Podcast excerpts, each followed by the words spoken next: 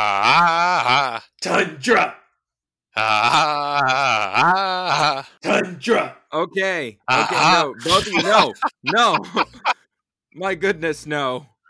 Don, that was a very questionable thunderstruck. All right, guys. That's I come all the way out here for this big episode. You woke up super early for us to pull that on you. Yes, I, it's my day off. I apologize for nothing. Yeah, I know. That's why I love you. I didn't apologize. I was just merely pointing out that this is what he woke up for. To continue my unprofessionalism, could you send me the show notes? I- I can do that. I got. I'll do that real quick. yeah, okay, guys. Well, he's getting that together. Welcome to the Science of Pokemon. This is me, Veteran Lucas. The dude asking for notes is Fisherman Don, Howdy ho.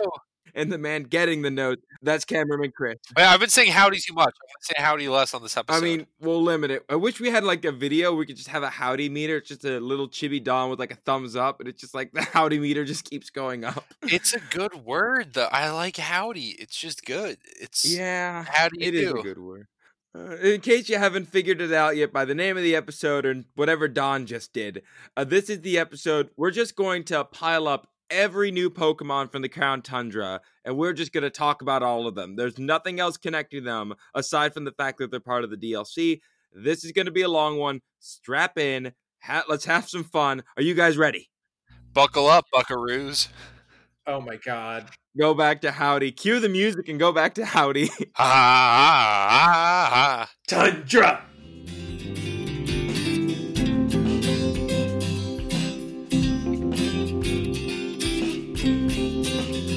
Okay, so for the science news, uh, I posted this article on our little group thing. Apparently, the platypus picked up a new superpower. Hooray! What does it do? Well, aside from being able to sense electricity with its bill and lay eggs and have venomous back spurs on the males, now apparently it is biofluorescent. So this thing can literally glow under UV lights. Wait, how did we not know this?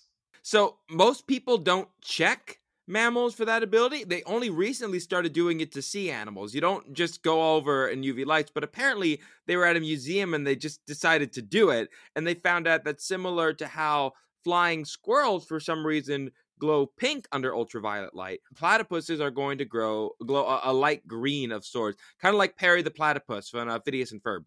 So what you're telling me is someone had a couple drinks at the company party and started walking around shining the bioluminescence light on it, seeing what would glow. Did this glow? And... It's like, oh mate, let's have it. Let's let's have an UV light on that platypus. Mate, I bet I will. Bet I'll do it. Watch me. Watch me do it now. I hope we don't have any listeners in Australia. We do. Yeah, I know people in Australia listen to it. I apo- I, I you know what? I don't apologize for my accent.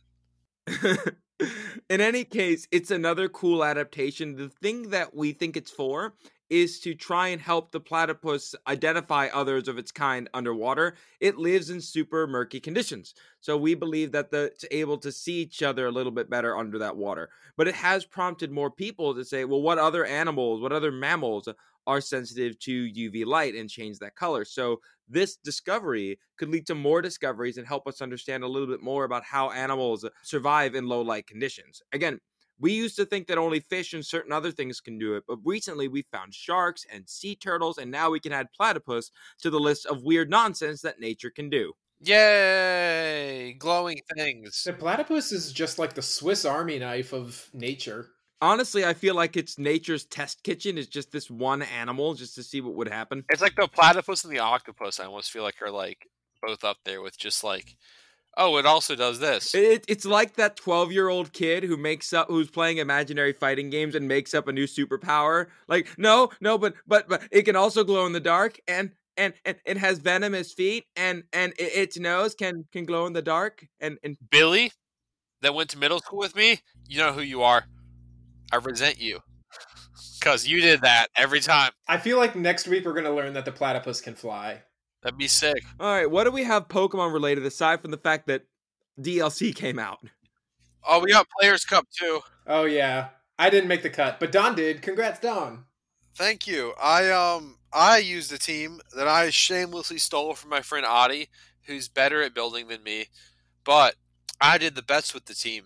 So suck it. But no, I have I have no idea no idea what I will be using this weekend. I would like that that to be on the record. I secondhand stole the team from Don. Well, Don also sent me the team. I gave you a version of the team that wasn't the final version of the team, and by the time like I sent you that one, the tournament had already started. But I, I still did pretty solid with it. I just didn't know not to do all the battles. Yeah, I, no, honestly, yeah, I think because well, you were you were above the cutoff at one point, and I think, but you kept on going. That was my fault for not being more clear with it. I was up to 1680. Yeah, yeah, because sixteen fifty was the cutoff, so you would have been. So I just played myself out of it. Yeah, I mean, at the same time, you know that you're like you're good enough to get back to that point, so that's not the uh the end of the world. And we know there's a Players Cup two, Players Cup two, we can assume there will probably be a Players Cup three, or like Yeah. So yeah, I think we're still um. Be I don't know what to use for the next round since now we're Series seven. Metagross is really good. I keep using dumb things with like Nihilego Sun. Probably won't do that this weekend.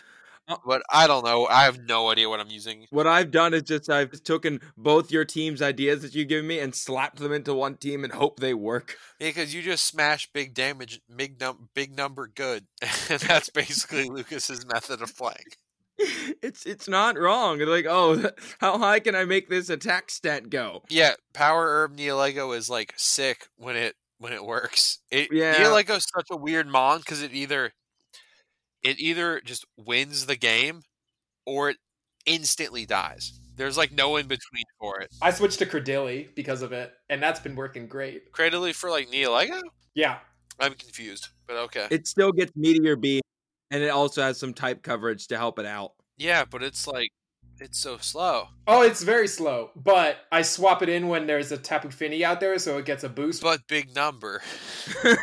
okay, so do we have any Pogo news? It's not nor Chris. You know more about this than I do. Chris, you know things. We have double Community Day in November. Yeah, we have a an Electabuzz Community Day My boy. and a Magmar Community Day. Oh, I just wasted a Sinnoh Stone evolving a thing. They actually get pretty good uh, Community Day moves. Give me one second. I for- completely forgot about this. So Electabuzz, if you evolve it, will learn Flamethrower, and Magmar, if you evolve it, will learn Thunderbolt. Electivire's like my second favorite Pokemon, and I already have one that's big and dangerous. So I'm just waiting so I can bring him from Poco Pogo to the real games. Honestly, the thing that I'm actually very excited about is for the Battle League, they announced more themed cups because we just had the Halloween one. Mm-hmm. and the one of the ones is called uh, I think it's called the Little Cup. But basically, the restrictions are you can only use Pokemon whose uh, CP is lower than 500, and it has to be able to evolve, but can't have evolved. Oh, that's I didn't know they were adding Little Cup to that. That's pretty cool. That's cool. adorable. I'm also unrelated to all of that.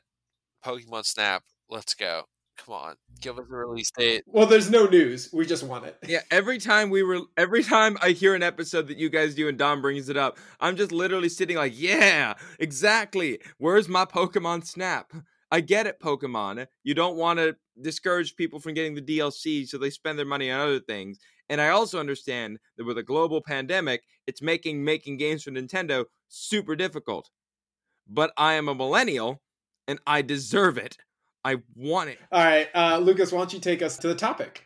All right.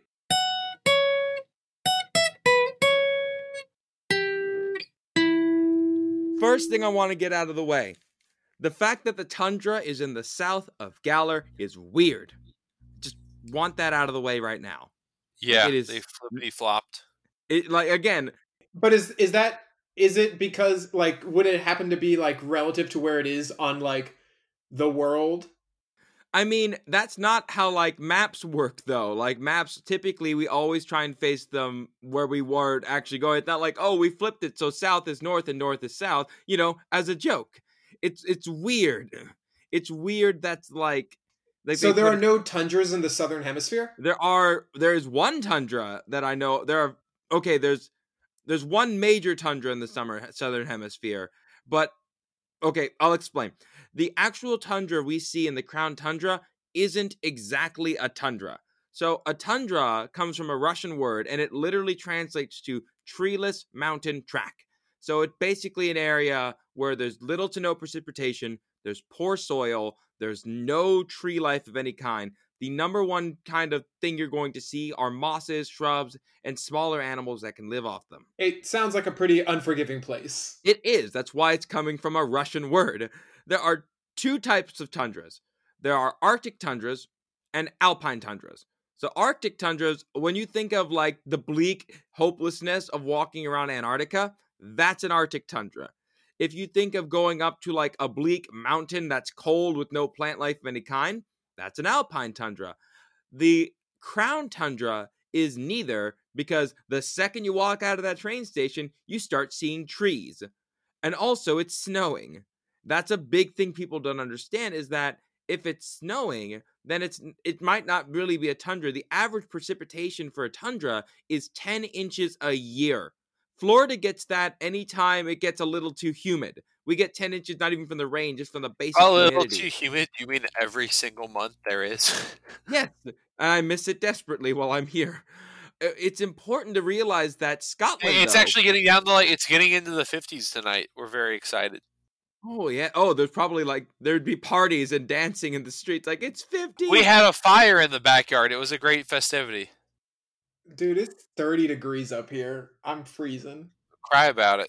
Anyway, Scotland does have tundras. It does have an uh, does have an alpine tundra it's called the uh I'm gonna mispronounce it Cairngorm.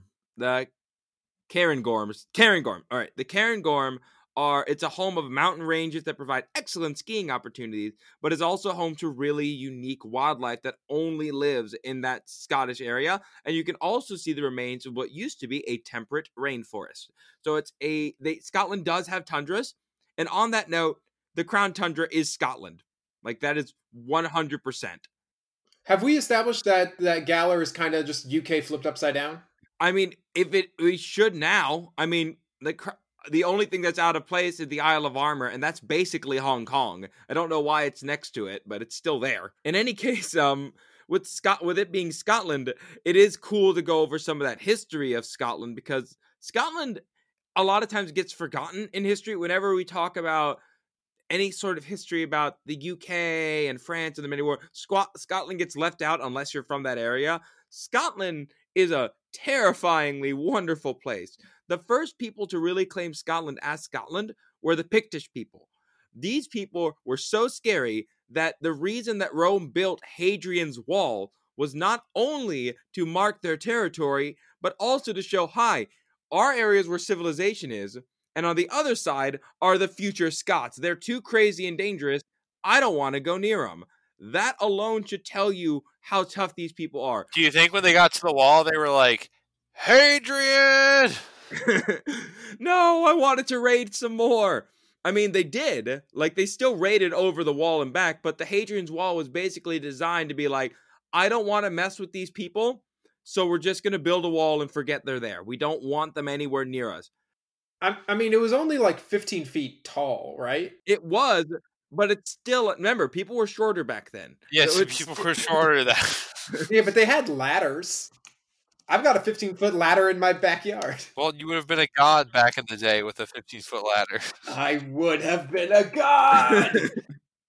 That's li- I just imagine you like it was a time machine. Like, ah, did you bring weapons from the future? No, better. And you just bring out a Dewalt ladder.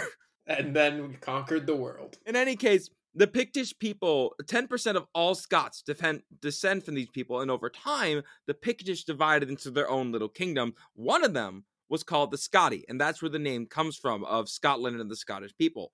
Eventually, uh, thanks to the Vikings showing up, they did eventually form one singular kingdom to fight off the Vikings, which was then taken over from England by England right after. Although eventually, through war, politics, a William Wallace, and a whole lot of other issues I don't have time to get into, uh, they did earn their independence in the 1300s, but then came back to the UK and came back to form um, England and the Great Britain in the 1700s because they just wanted to try and amass and become this one singular power. Again, there's a lot of history to Scotland I don't have the time for, but it's important to realize there's a lot of it, and the Scots are some of the toughest people in Europe. I mean, I say that knowing of all the other tough people in Europe too. Of course, you can't mention uh, the Scottish or the UK or Ireland without bringing up the Celts. Uh, we mentioned this before, but the Celts are not like originating from Britain. They actually originated in um, Eastern Europe and then made their way across. They even sacked Rome a few times, but they made their way to the British Isles and made their home there about about 1200 BC. So it's interesting to see that that culture still thrived there, not just in Ireland where it's most famous, but also in places like Scotland through music, art, dance, even Ren fairs. You can still see that stuff around today. It's it's amazing how much that it stayed a part of it. Uh, we'll go into it more later, but horses were a major part of Celtic culture. The only deity the Romans ever worshipped that was Celtic was Epona, which was the protector of horses and donkeys. So again, it shows just how important it was to these people. And also the best video game horse. Yeah, no, uh, hands down, that was that's everyone. I mean, you can always have your Skyrim horses, but you can always buy a new one. There's only one each now. I don't think that was the song, Don. That wasn't the song at all. I'm sorry. Don can't do songs. He can do many things. He cannot do songs. I, I am not good at the songs. Now, when you look at the Crown Tundra in general, I, it, I would be pretty pretty bad at this if I did not mention the giant Yggdrasil looking dead tree that's up on the mountaintop. Yeah, when this trailer first came out, I thought it was going to be very heavy Nordic themed because I was like, that is Yggdrasil. Do you know, can you explain to the people what Yggdrasil is? Very, very roughly. But basically, it is, in Norse mythology, it's the world tree. But basically, it's it's the linking, it's the tree that links the nine worlds in Norse mythology. Uh, I mean, everything I've learned about Yggdrasil comes from a mix of Final Fantasy, Dragon Quest, uh, the new God of War, and uh, Thor. That's about it. That's where everyone. I mean, they're not like entirely wrong, but they're they. I mean, they obviously take like they take liberties, but like you know, whatever. It, it is. I do know that it's an ash tree. It is an ash. Okay, so we know what kind of tree. I don't know what kind of tree is making those super berries that the legendary birds are eating off of. I just know that I probably wouldn't be able to go after them. Like not not those three. That's way too big. Again, with the gal with the Crown Tundra itself, it is a really cool addition to the Pokemon world, honestly. I think we'll talk about it more on Patreon, but it is an interesting addition to the game. It is nice to get like some of the old Mons back, and I'm really excited to talk about some of these new Pokemon. So let's just dive right into it.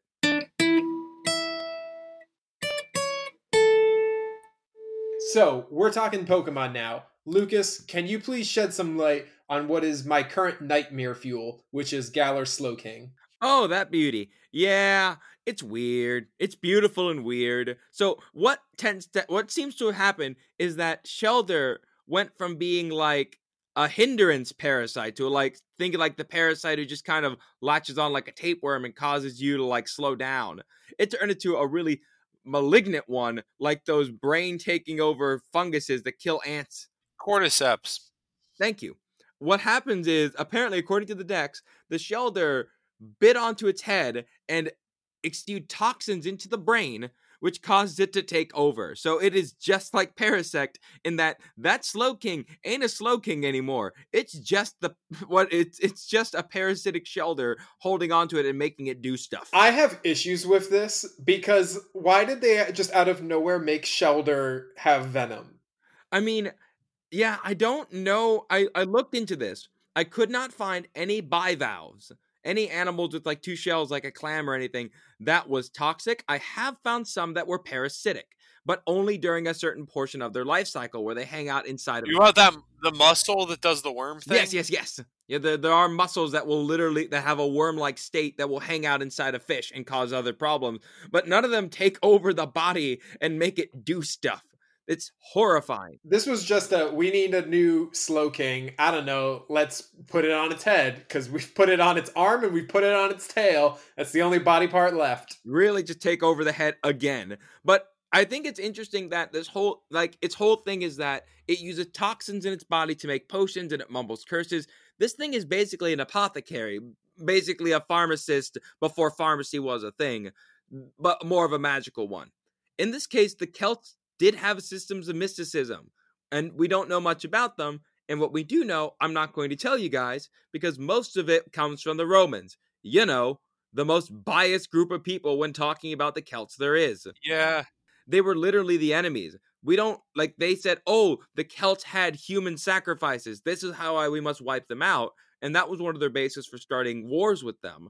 But again, that could have just been easily propaganda. There have been discoveries of bones that have had the flesh stripped away, but finding one body could mean that it was just one crazy guy, because there's always a crazy guy in whatever civilization you're in, or it could have been ritualistic cannibalism or human sacrifice. We don't know, but looking at Slow King's dead eyes, I think that this thing would totally be down for human sacrifice. It's why it's not on my team and it's not in my box. I don't want it. It's gross. Oh, it's a remorseless murderer. And now that we've gotten both Slow King and Slowbro, I'm I'm kind of like, why did we get these? But that's for a different topic. Yeah, like evidently. they're cool. They're cool, but I don't know. I'm not feeling either of them. I wish we had gotten a like Galar Huntail and Gorebyss instead.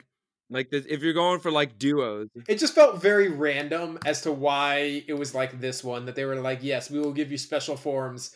Give the people what they want. New forms of slowpoke evolutions. yes, that's the only thing we desire. Nothing else could possibly be wanted. I apologize to all the slowpoke fans I've insulted. Oh, they're Slowpoke fans. They'll probably pick this episode up three months from now. They'll get it eventually. As a Slowpoke fan, I'm just realizing things.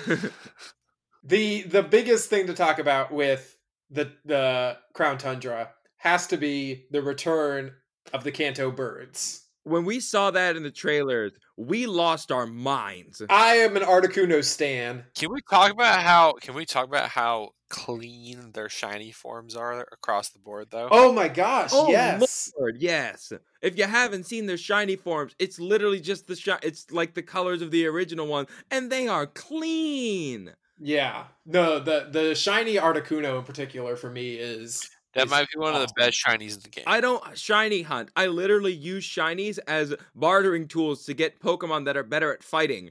But I would legit collect these shinies if I the second I can collect them legitimately. I want them because they're awesome. They look so cool. I struggled to catch Articuno like as is, so I didn't bother shiny hunting it. Yeah. Did any of you guys have trouble catching these birds? I went through a lot of Ultra Balls. They're annoying. I didn't have any problem catching them, but uh well, I didn't even have problems find the only one I had problems finding was Articuno. Oh yeah, that one just oh hi, climb this mountain. Yeah, that was a nuisance. But let's talk about Zapdos first, because Zapdos is my favorite of them. I know everyone has their own thing, but Zapdos, oh my lord. Zapdos is thick. Oh yeah, I, I literally call my Zapdos Thigh Master. That's his nickname. That's pretty spot on. Yeah, I mean he just goes. I feel he's also the funniest to watch people catch on like YouTube. You always watch the people like trying to chase him on the bike in the wild area, and he's just running around. And I imagine he's just making some dumb like just Zapdos is making the same like beep beep and just running away because it's a roadrunner. I mean, for the most part, that thing is a roadrunner. And if you don't know anything about roadrunners aside from the Looney Tune cartoons, roadrunners are pretty common out west. You have to go and be a little cautious when looking for them because they can run up to 25 miles per hour, which means that if you see them and they see you, they're gone.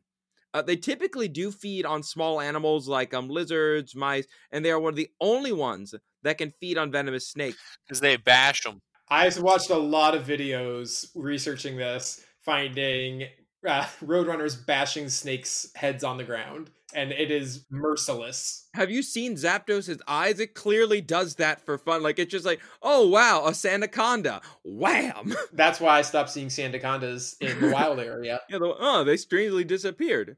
Huh, odd. That would have been such a low key, like brilliant touch. Is once the birds were loose, Sandaconda just disappears from the wild area until you catch Zapdos. All the Rattatas and Raticates do it too. Like, huh, why are all the small mammals and snakes gone? Oh, hey, Zapdos. And Zapdos is in the corner, just like bashing an uh, Sandaconda's head. the last Sandaconda, and it looks at you and it just hits it one more time. oh no! Now, I will point out the, the sad news that ruined my childhood. Technically, coyotes can run twice as fast as a roadrunner. So, all those cartoons lied to me as a child. Wiley was just out of shape, dude. He didn't go to the gym. Lucas, we need to have some words though. Okay, come on, bring it. So I'm not going to dispute that it looks like a Roadrunner and it runs like a Roadrunner. But Roadrunners don't kick. As far as I know, you can you can tell me wrong. No, they they're, they're more for the stepping and holding versus the kicking.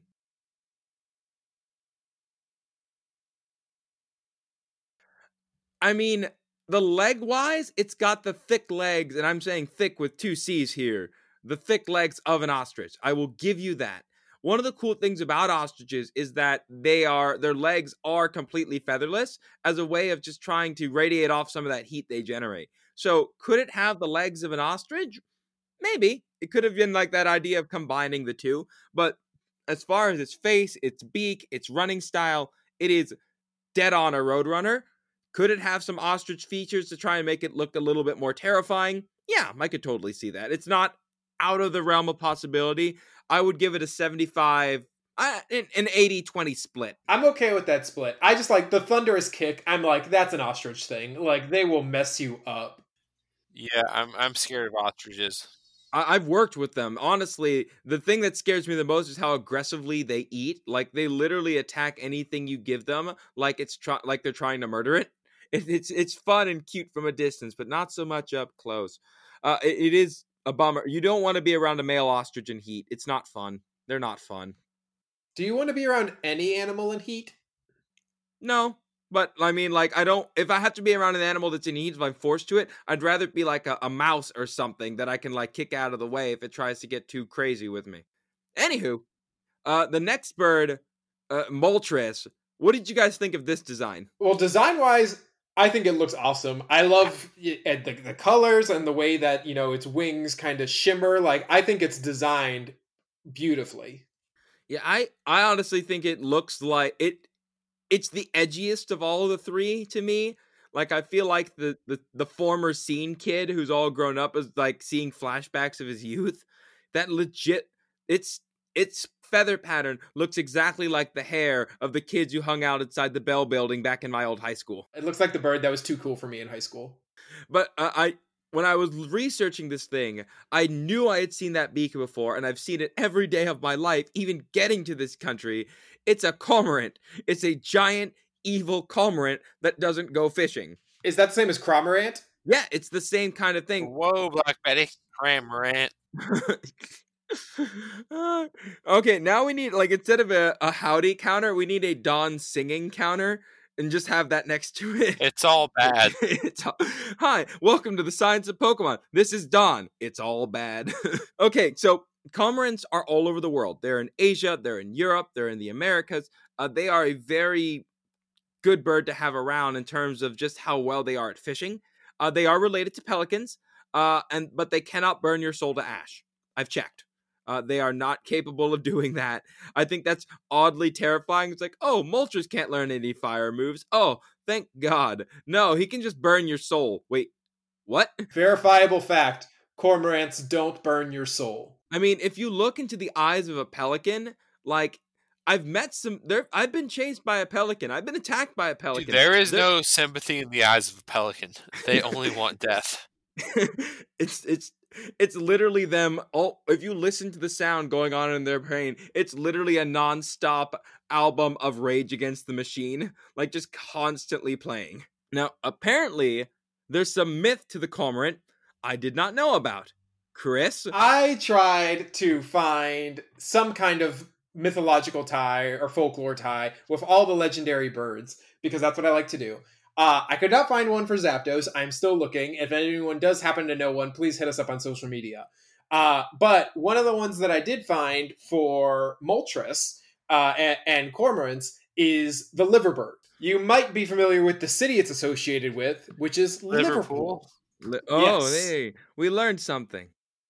So the liverbird in uh, in its mythos is it's kind of like a hybrid between an eagle and a cormorant, and there's just there's a lot of uncertainty about how it like actually came about. But the city adopted it as its symbol, and there's actually two cormorant statues in Liverpool, and they face away from each other. There's a male and a female. The female faces out to the sea, and the male faces inward to the city.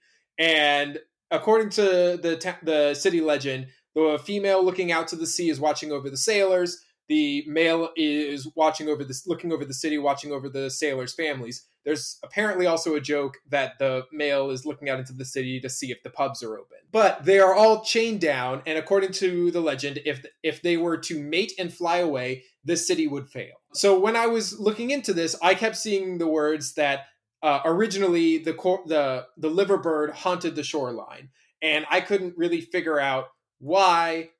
Or, or this did not seem like a malicious bird. In Moltres is called like the malevolent Pokemon, and so I kept trying to find a tie.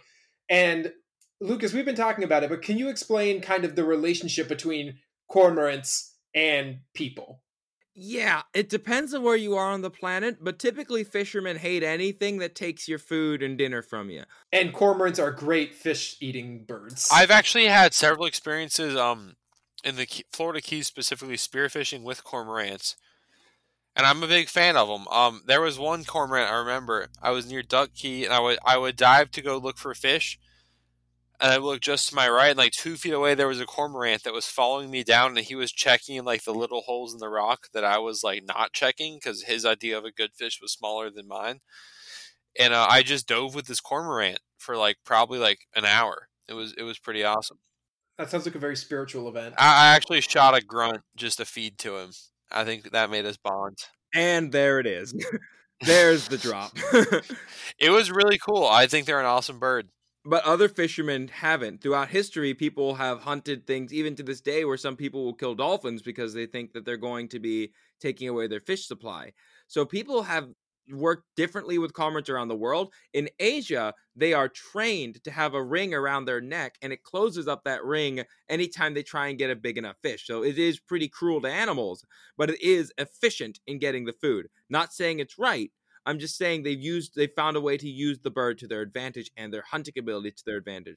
The cormorant still gets to feed, but it only feeds on smaller fish. That being said, tying anything around any animal's neck and then tightening the hole is never good in any circumstance. I'm pretty sure there are there are some parts of the world where uh like seeing the cormorant is viewed as like bad luck. Probably tied to the idea that it's it, for like for fishermen that it's it's eating their supply. More than likely. Yeah, I I I per I mean I personally here in Florida it's like I resent dolphins and many people do if you're fishing and dolphins show up it's like you're screwed. Yeah, because they're way better at hunting fish. They're just in the way and then they're trying to rob you too. They're jerks. But that's why I kept trying to find something that was tying like why Moltres was malevolent. Also, the nicknames make no sense to me because we have Moltres the Malevolent, Articuno the Cruel, and Zapdos the Strong Legs. I'm cruel. I'm Maleficent. I have a gym membership. Have you seen my quads? That was the cool little tie uh, for for cormorants into into local mythos, which I think I don't know if they intentionally did it, but it's it exists, which makes me happy. All right, so the last bird we have, Articuno. So there are a couple of different things. I know you found your own myths to it, but um, I people described its face as an owl, and that makes sense when you read its Pokedex entry. Apparently, this thing's got a pretty decent physical attack because its wings are like blades and can cut through steel. Uh, owls can't cut through steel, but they can cut through the air like butter. Their wings are specifically designed to cut through the air and make no noise. They are silent hunters. You will not hear an owl coming. They will literally, the only sound you're going to hear is the animal they just caught screaming and there's nothing you can do about it. Owls can't cut through steel yet. Yeah, no. Give it enough time. Let the platypus get the power. Has anyone looked into this? Quick, put a UV light over it. the whole freezing glare thing, I'm sure there's some myth to it, but if you've ever gotten stared down by an owl, it is not fun. Like they are legitimately you will freeze in place for a second. But apparently, there's some myth to that. Yes, this is actually something I believe I've talked about uh, on our podcast before, back in my very first appearance when I was going off about Appletun and Applin.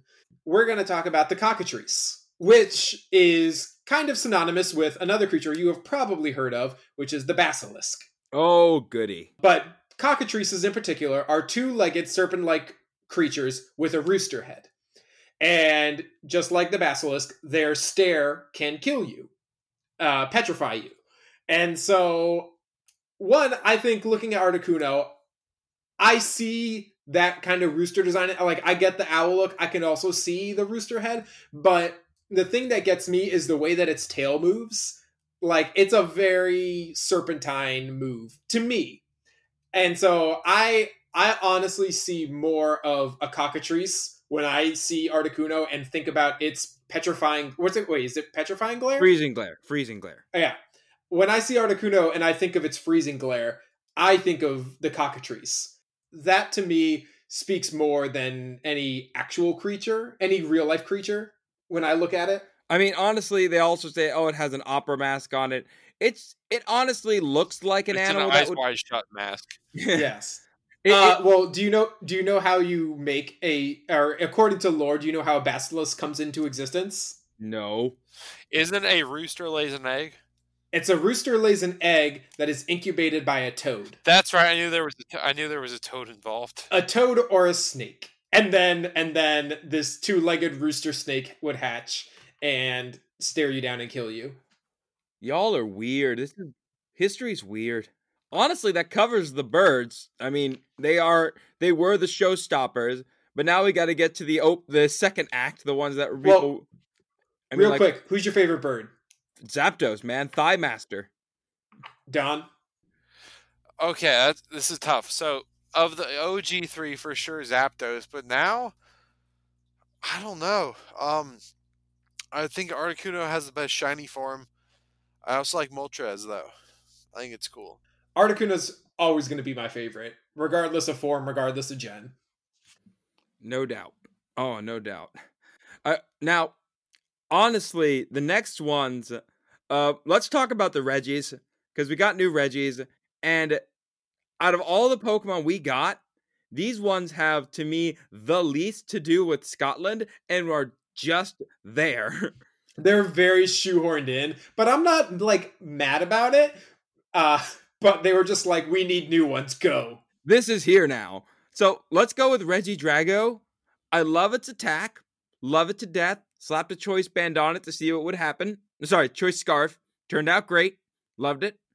Till the misty terrain. That was not fun. And then that ruins your dreams. Yeah, it did. The second that Tapu Fini came to existence, my dreams were dashed.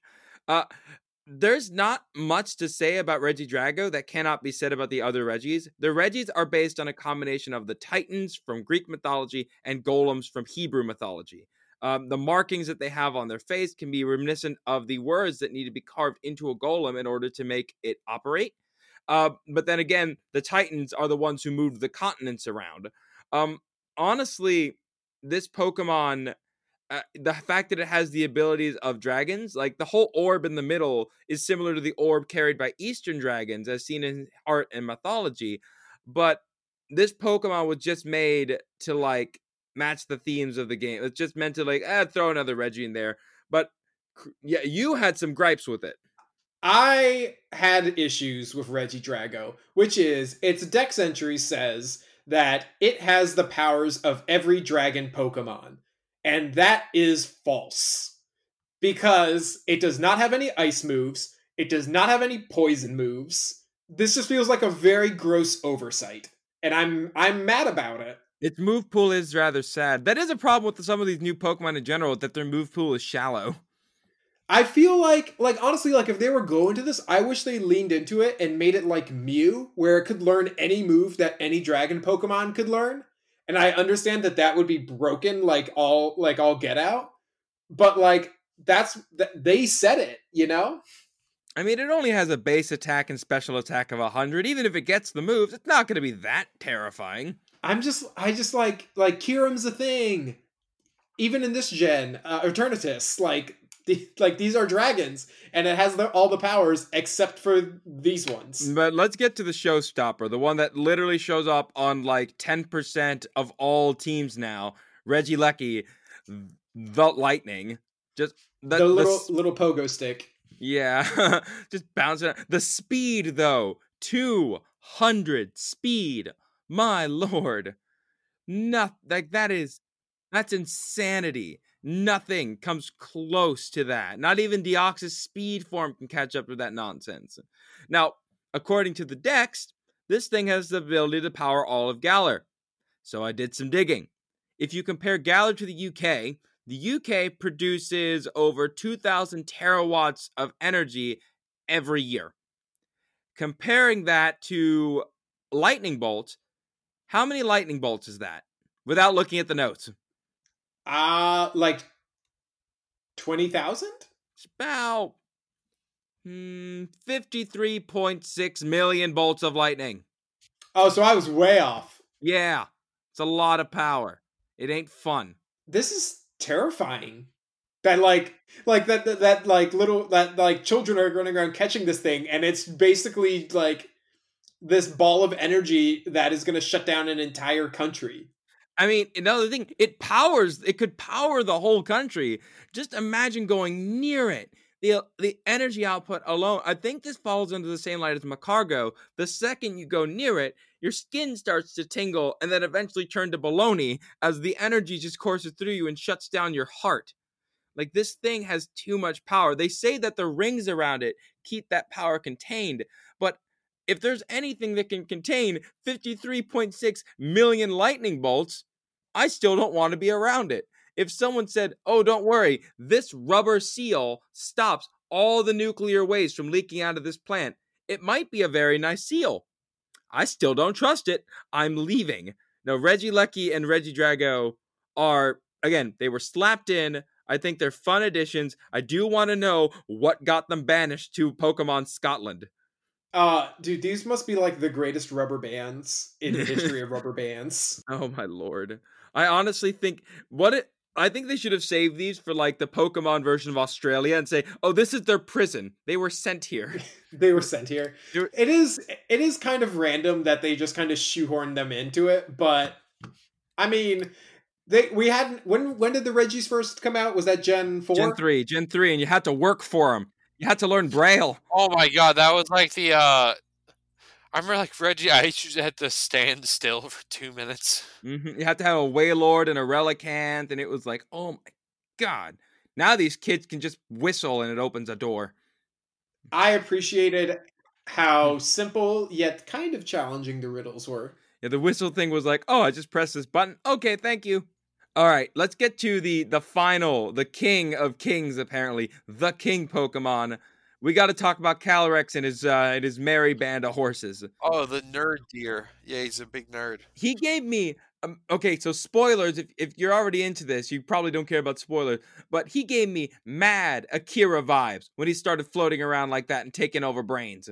Like that was terrifying. Oh, so when we did the uh the making around episode, Lucas, Mhm. and we talked about how scary Oranguru was because it can like control other Pokemon. Yeah. Uh this is another level. Yeah, this is where this isn't instead of like ordering them around, it's like, yeah, your brain is mine and I'm going to make you fly. Like, oh my lord. At least he is seemingly benevolent because if this was like Giratina vibes, this would be a terrible ending. Yeah, honestly, I'm surprised the town folk are even still alive after not worshiping this thing. I'm surprised we didn't find a bunch of people dancing like "We- we've been dancing for hundreds of years. He won't stop. Uh, so Calyrex, it's literally in the name. It Rex, king. So he it's literally in his name in the English that he is a king. He is based on What, either and, and what is what is uh Callie then? Like king of what? uh Cali Bud. Yeah, it means bud, like plant bud apparently. So it makes sense that it's Also in Irish baby names, Callie means slender. Oh, okay.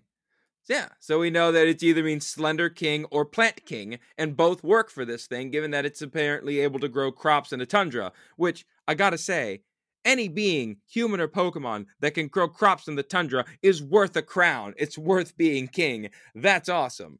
Now, it's either based on the Arctic hare or the giant stags that used to roam Europe. Both work. I can see both of them in there, but I really do hope it's the stag because that like just seeing that massive head and the antlers moving up, I think that's really really cool. I get I get more hair vibes from it though, like with the color scheme. Yeah, with the nose and the color scheme, I get where it's coming from, but I really see a little bit of I that- always I always saw it as a deer, but I do see the hair vibes now that you say it. Yeah, when you look at it again. Uh it, it- apparently this thing ruled over Galar over the ancient times, brought prosperity, uh, and that's actually pretty common in storytelling. If you go back to the stories of King Arthur, if you go back to the stories during the um Germanic invasion, you start seeing those mix of German stories and Britain stories coming together. And they talk about kings. They talk about kings who would come and bring peace and prosperity to the land. This story is as old as the Bible, where King David first came about. Whenever humans have ever wanted to feel safe in ancient times, they would ask for a king. They would ask for a leader that could bring them safety and food and shelter, because that's all any of us want. And I think that's really cool that they kind of put that mythos in it. Like this king wasn't a tyrant. He was seen like the old version of kings were as someone benevolent, as a protector, someone who would keep you safe. Uh, typically, uh, kings were thought to have been sent by God or spirit. That's why people had the idea that if you were a, a, royal, you were born to rule. There was just this divine presence that you were supposed to be able to rule the nation. Ended horribly because that's not how that works. But I mean, it still was something that people believed in for a very long time, and some people still do believe it. Now, I think it is also interesting from a story perspective. In the lore, the meteor that was going to wipe out all of Galar, like the whole Eternatus, uh, while the dogs were fighting it, uh, Calyrex was saving the entire area and keeping it safe from damage. I think that's really cool and showing what kind of Pokemon this is. He's not really a fighter; he's a protector. Wait, I missed that. When did that happen? So, like, you know how in the Pokemon lore, like, it talks about when Eternatus was going to come and wreck everything? So apparently in the Pokedex, it mentioned how it moved a forest overnight and also like kept them safe from damage. I think that's in reference to that meteor that oh, that to Eternatus wiping everybody out. Oh, uh, okay. Now the thing that surprised anybody who wasn't a data leaker was he got we got two new Pokemon out of the deal. So we got Glastrier and Spectrier. And those two horses what are your thoughts on the horses from a battle perspective, Don? I don't, I don't, I, I you know what I okay, think. Okay, so Ghost Horse is very fast, which is nice, but its move pool is like there isn't one. Ice Horse is sick. It's basically got Moxie with a different name, and its move pool is fantastic. I think Ice Horse is great. Ghost Horse is like can be scary, but is also not scary. But big number. I mean, based on the names, we know these things were made to fight because the the end of it, Destrier, obviously is Destrier, which is a war horse. Yeah, that's yeah, Destrier. They are literally meant for combat, and apparently both of them were wrecking the tundra before Calyrex showed up, but one was doing worse than the other. So uh, let's go with the ice horse first. So Glastrier, um, I believe it's a reference to white horses in Celtic symbolism. So there wasn't a specific ice horse in mythology, but the idea of a white horse is very much present in some of the uh, mythos of the Celts. So people believed that the white horse it meant spirit, it meant spirituality and purity, and it symbolized light, goodness, power, wealth, and freedom. So when you saw a white horse, we still have this symbol today. Remember the Lord of the Rings when you see Gandalf riding in on the white horse? Whenever we even have the saying, "Oh, someone's going to ride in on a white horse." We symbolize it as something good and light. It's also a great Taylor Swift song. It is a good song. Yeah, see, Don's with me. but yeah, but what's really cool to me is that on the other hand, they knew that you should not tick off a white horse. Apparently, they also recognized that you don't want to cross them because if you incur their wrath, you are probably incurring the wrath of some kind of deity, and it that might have taken that shape. There are thoughts that gods would take the forms of white horses, and then if you ticked it off, well, now you have a deity that wants to rip your head off or kick you until you die. Either way, not fun. But I honestly, with its lack of speed, I kind of think of it almost like a Clydesdale. Like I know we already have a Clydesdale in Mudsdale, but like I think of it as one of those bigger horses. Like it's not meant to like run a, across uh, the landscape. Is the, is the Frisian the big horse?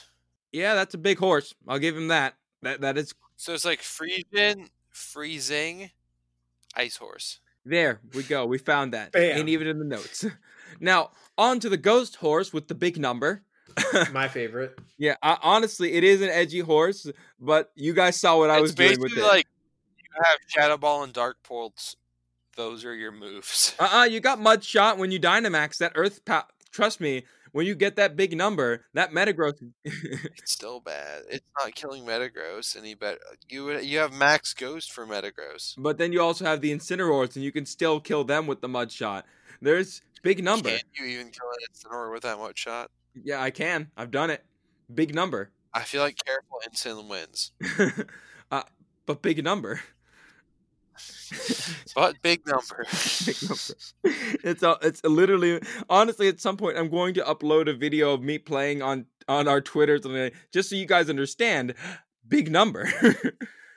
All right, so um Spectrier I looked into mythology and I was able to find a direct reference to what I think it is a Nuckelavee. So a Nuckelavee is from Scottish lore. It was around during the 16th century in the mindset of people. It's thought to be a half person, half horse demon that rides across the land and it kills crops and poisons livestock. In the Pokedex entry, we talk about how this thing is by far one of the most terrifying things to crops because it will literally suck the life out of anything near it. So it is literally a zombie ghost horse that's half demon. That's pretty sweet though. I mean, it belongs on a metal cover. It doesn't belong on like the a Pokemon game.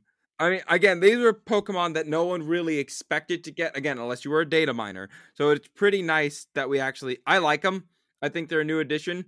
I will find a way to kill this ice horse in one shot. That's literally my goal at this point. I want to kill it in one shot. like Meteor without... beam, man. I know. I tried that. Didn't work. Spectorcle. Spectorcle. I mean, I tried the meteor beam. No, I, I literally used the meteor beam to get the power up. Then I Dynamax and hit it with Big Rock, and that didn't kill it. I was really upset. It's like, why won't you die? But so I've heard, honestly, I've heard of The Witcher 3 and I've heard of the Wild Hunt. Chris, what on earth is a Wild Hunt? The Wild Hunt is a folklore motif that uh, exists across lots of different cultures. Uh, you can see it in Germanic, uh, in Scandinavian, obviously in uh, Scottish and, U- and UK. Um, but the way that I see it is the entire DLC is kind of a giant wild hunt that's led by Calyrex. Um, so uh, traditionally, according to lore, wild hunts are led by kings, uh, dead kings. These these are these are you know ghosts, and they are not good. Uh, they often are thought to to be you know omens of of death and war and plague, which does not appear to happen in the game because this is a happy game. But the hunts are made for hunting legendary creatures. And that is what this entire DLC is. Is it is one giant hunt for tracking down all the legendary creatures that have ever been released in any Pokemon game. It is 100% a wild hunt led by Calyrex, the Slender King, as I call him, because it's spookier. Dang. If I didn't know your mic was so expensive, I'd tell you to drop it because that's awesome. I, have also been working on a theory that uh, you died in the Isle of Armor and now you are a part of the Wild Hunt as a spirit. but that's a, that's a different podcast. No, we're not dead. We're not dead. On that note, though, I think we've run pretty much through all our Pokemon and we've been at this a while. Let's go ahead and wrap up.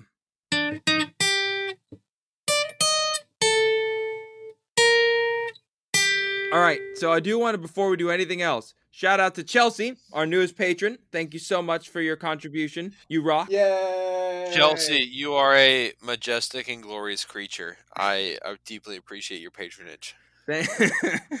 uh, thank you again to all our patrons for doing this. We'll try and keep putting out more patron content so that way you guys can get your bang for your buck. Obviously, we aren't able to go out to conventions as of yet, but all your contributions are being saved up so that way we have a chance to travel around and actually go meet you guys face to face.